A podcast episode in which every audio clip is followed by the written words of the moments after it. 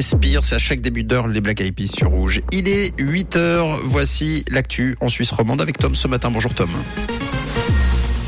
Bonjour Mathieu, bonjour à tous. Au sommaire de l'actualité, les centrales nucléaires suisses vont être vérifiées suite à des fissures constatées en France. Les panneaux solaires vont devenir obligatoires sur les toits des bâtiments neufs et un temps globalement ensoleillé pour aujourd'hui. Les centrales nucléaires suisses vont de nouveau être inspectées, ce en raison de dommages découverts la semaine dernière sur des centrales nucléaires françaises.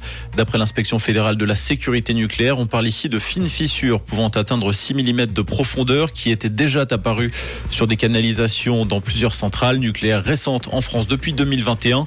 Un contrôle spécial a donc été ordonné pour une partie des soudures. Les panneaux solaires bientôt obligatoires sur les toits des bâtiments neufs. Après le Conseil des États, le national est allé de l'avant sur ce projet. Les grosses rénovations et les parkings de plus de 250 mètres carrés sont également concernés par la pose d'installations photovoltaïques. Ces derniers ont jusqu'à 2030 pour s'y conformer. Les parkings auront jusqu'à 2035. Luçon redit non au projet de giga-quartier d'Orlati. Le conseil communal a retoqué ce dossier avec 23 noms, 16 oui et 4 abstentions. Pour rappel, ce projet prévoyait notamment de faire passer une parcelle de près de 10 000 mètres carrés voisine de la gare de zone artisanale à zone mixte. Le but étant également d'y construire 6 immeubles avec plus de 130 logements, dont 40 pour les seniors, mais aussi une enseigne Migros et une crèche.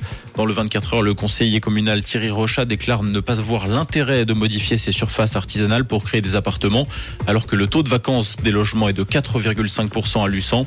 La question de la hausse du trafic dans le secteur était également soulevée. La délégation suisse d'échecs compte un nouveau membre dans ses rangs et non des moindres, la grande championne russe Alexandra Kosteniuk qui ne joue plus pour la Russie mais pour la Suisse. La joueuse avait obtenu la nationalité d'un premier mariage avec un Suisse-Colombien.